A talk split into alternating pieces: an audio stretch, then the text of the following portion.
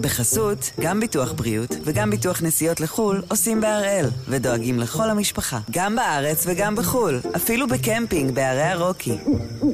כן, גם שם, כפוף לתנאי הפוליסה וסייגיה ולהנחיות החיתום של החברה. היום יום ראשון, 26 בפברואר, ואנחנו אחד ביום, מבית N12.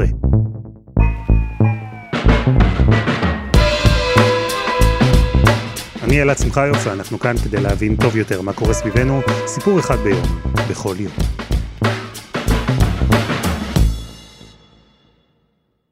בואו נצא מנקודת הנחה, רק בשביל הדוגמה, כן, שמישהו ביצע נגדכם עבירה.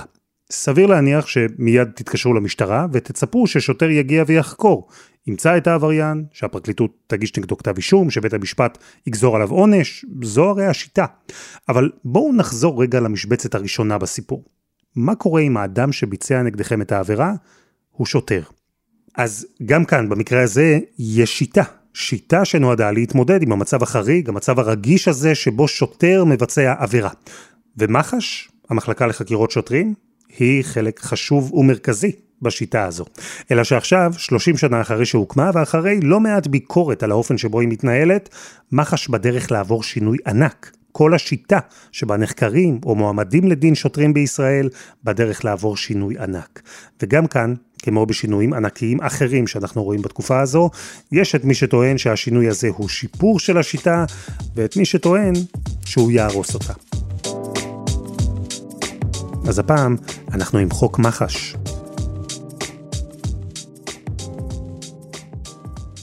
זה אולי יפתיע אתכם, אבל עד שנת 1992 המשטרה היא זו שחקרה את השוטרים שנחשדו בעבירות. ההליך הזה התנהל באגף לחקירות פנים בתוך המשטרה, וזה נשמע כמו משהו הזוי אולי היום, אבל זה היה המצב במשך עשרות שנים. באופן טבעי, המציאות הזו גררה המון ביקורת, גם מצד מבקר המדינה, אז הוקמה ועדה, והמסקנה המתבקשת שלה הייתה שצריך להוציא את חקירות השוטרים מחוץ למשטרה ואל תוך פרקליטות המדינה. וכך, כמו שסיפר לנו דוקטור גיא לוריה, עמית מחקר במכון הישראלי לדמוקרטיה, כך נולדה מח"ש. אז מח"ש בעצם הוקמה כמחלקה בפרקליטות המדינה, עומד בראשה מנהל מחלקה שהוא בעצם בדרגת פרקליט מחוז, ממונה במכרז כמו פרקליטי מחוז אחרים, והתפקיד שלה הוא לחקור עבירות של שוטרים, עבירות שה... שהן מספיק חמורות, זאת אומרת עונש המאסר בהן הוא שנה ומעלה, גם עבירות משמעת שכרוכות בשימוש בכוח, וגם להגיש כתבי אישום, היא חלק מהפרקליטות ומגישה כתבי אישום.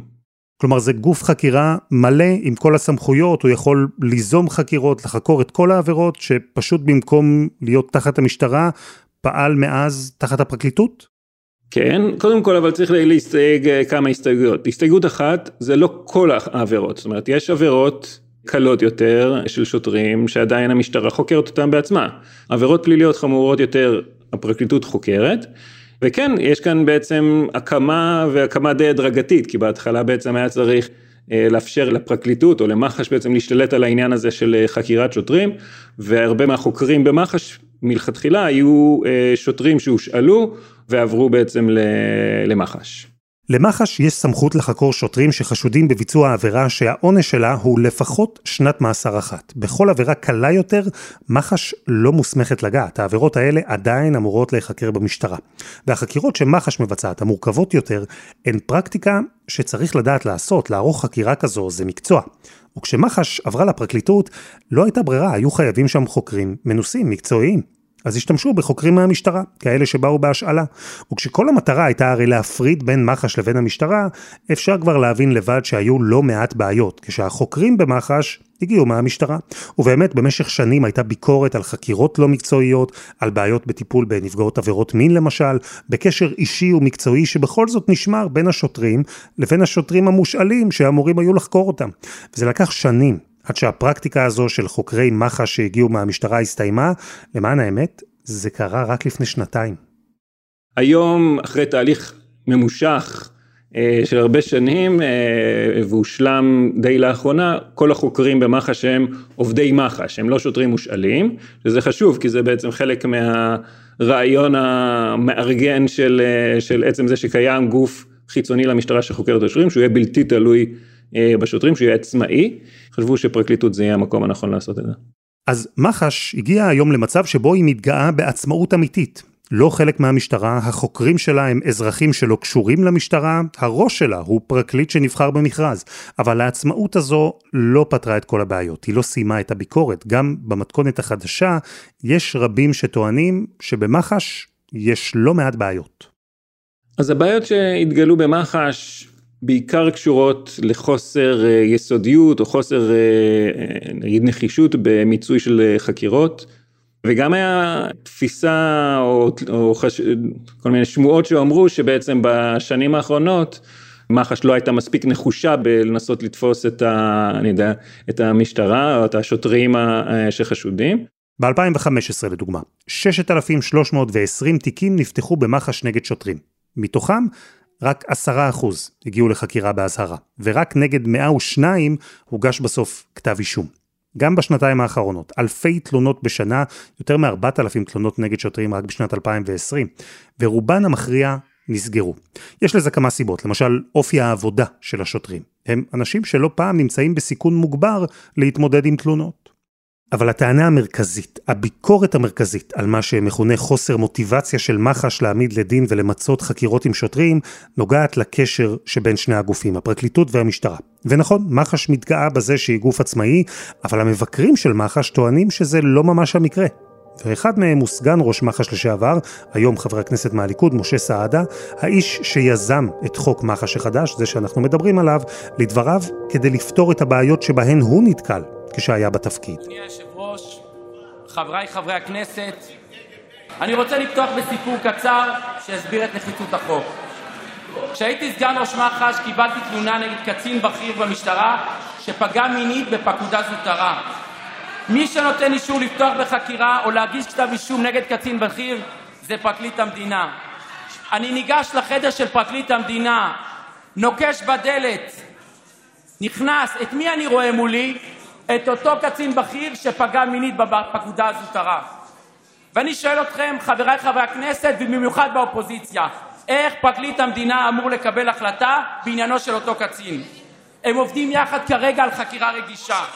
האם פרקליט המדינה מסוגל לקבל החלטה נקייה בשום שכל? דוקטור לוריה, חבר הכנסת סעדה טוען שלמרות כל השינויים שנעשו, גם היום אין באמת עצמאות למח"ש, לא אמיתית, שעדיין יש שם קשרים אישיים או מקצועיים בין הפרקליטות לבין המשטרה, שיש אינטרס משותף לשמור אחד על השני, כי הם עובדים צמוד ביחד, בטח כשמדובר בשוטרים בכירים שמעורבים בתיקים בפרופיל גבוה. סעדה טוען שהוא ממש ראה את זה בעצמו, כשהיה סגן ראש מח"ש, איך עצרו אותו מלפתוח חקירות בגלל שיקולים זרים.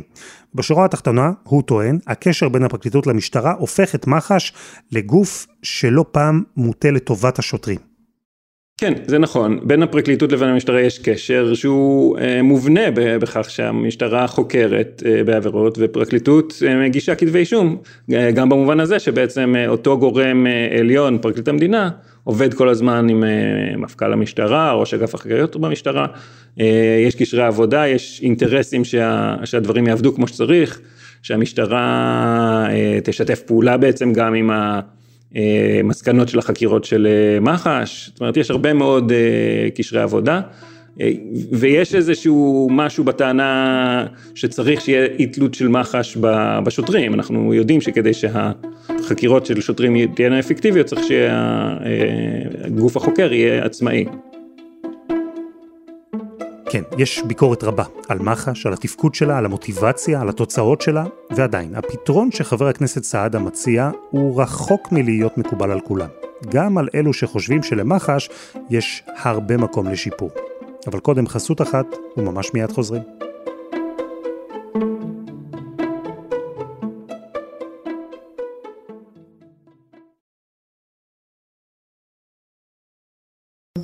בחסות, גם ביטוח בריאות וגם ביטוח נסיעות לחו"ל עושים בהראל, ודואגים לכל המשפחה, גם בארץ וגם בחו"ל, אפילו בקמפינג בערי הרוקי. כן, גם שם, כפוף לתנאי הפוליסה וסייגיה ולהנחיות החיתום של החברה.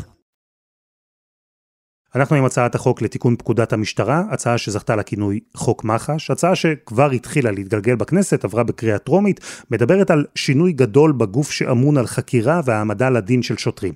היוזם שלה הוא סגן ראש מח"ש לשעבר, חבר הכנסת משה סעדה, שטען בכנסת שהקשר בין הפרקליטות לבין המשטרה הדוק כל כך, עד כדי כך שהמחלקה לחקירות שוטרים לא באמת ממצה את הדין עם שוטרים רבים שחשודים בעבירות פליליות. דוקטור גיא לוריה, אז על מה מדברת הצעת החוק של סעדה? השינוי שהוא מציע הוא בעצם כפול. דבר אחד שהוא מציע לעשות הוא להוציא את מח"ש מהפרקליטות, להעביר אותה בכפיפות ישירה אה, מבחינה מינהלית לשר המשפטים, שר המשפטים בעצם ימנה את מנהל מח"ש, שהוא היום בדרגת פרקליט מחוז וכפוף מקצועית לפרקליט המדינה, אז זה שינוי אחד. השינוי השני זה לתת למח"ש עוד סמכות. אם היום מח"ש רק בעצם חוקרת בעיקר שוטרים, מח"ש תקבל סמכות גם לחקור פרקליטים מפרקליטות המדינה. שני שינויים, שניהם גדולים. נתחיל מהראשון. מעבר של מח"ש מהפרקליטות לתוך משרד הפנים. מה זה אומר? היא תצא מתוך אה, פרקליטות המדינה ותהיה בעצם איזושהי יחידה תחת אה, שר המשפטים ומנכ"ל משרד המשפטים. זה כבר לא יהיה בעצם יחידה שהיא חלק מפרקליטות המדינה. אם היום מח"ש, מנהל מח"ש בעצם ממונה במכרז של פרקליטות המדינה ובעצם רק אה, פרקליטים ניגשים למכרזים האלה. עכשיו שר המשפטים ימנה את אה, מנהל מח"ש, הוא לא יהיה חייב למנות פרקליט, הוא יוכל למנות כל עורך דין עם מספיק ותק, ותק של לפחות עשר שנים, אה, ומח"ש בעצם תהיה אחראית כלפיו על ביצוע תפקידיה מבחינה מנהלית.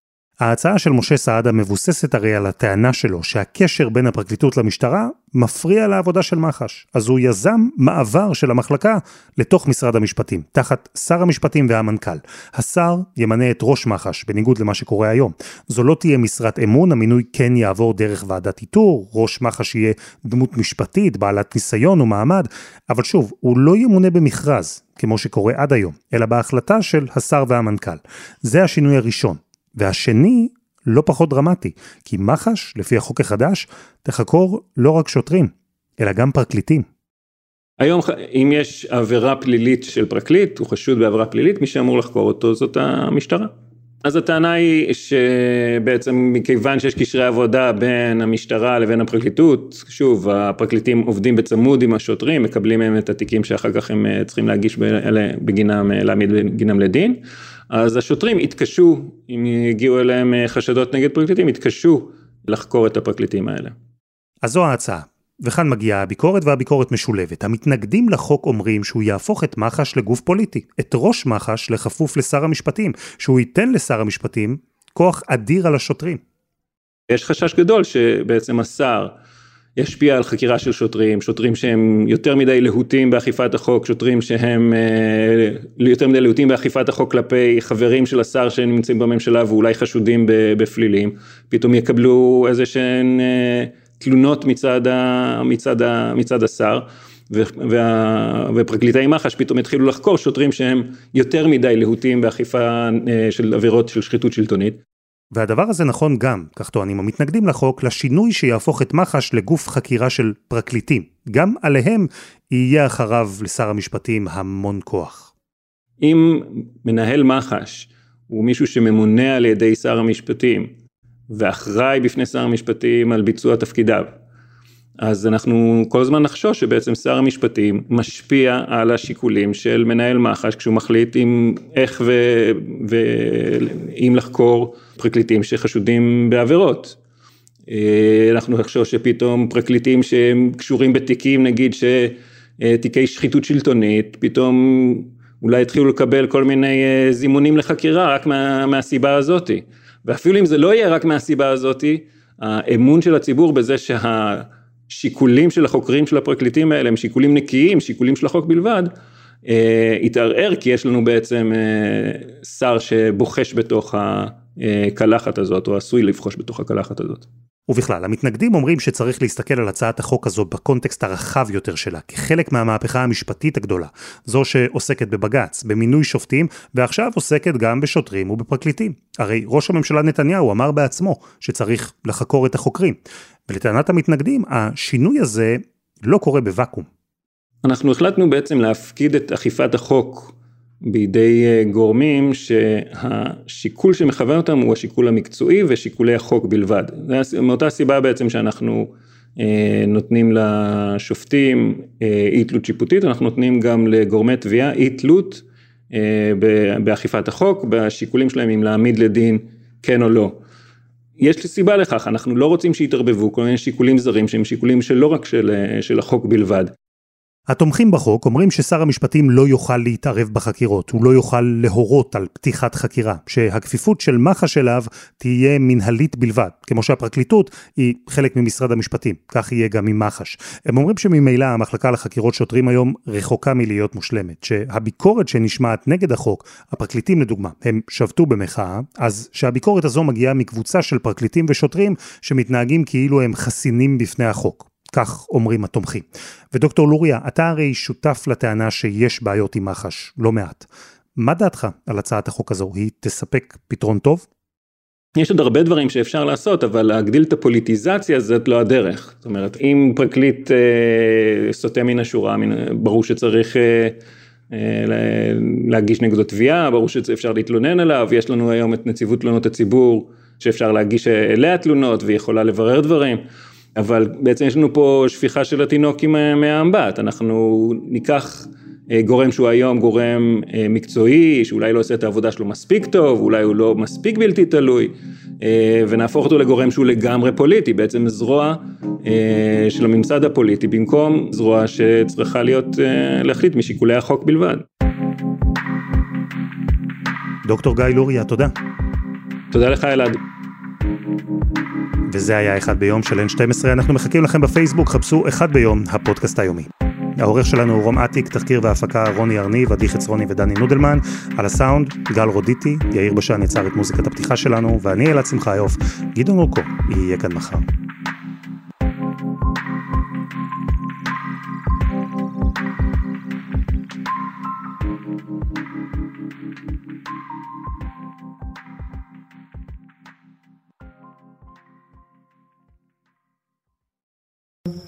בחסות, גם ביטוח בריאות וגם ביטוח נסיעות לחו"ל עושים בהראל, ודואגים לכל המשפחה, גם בארץ וגם בחו"ל, אפילו בקמפינג בערי הרוקי.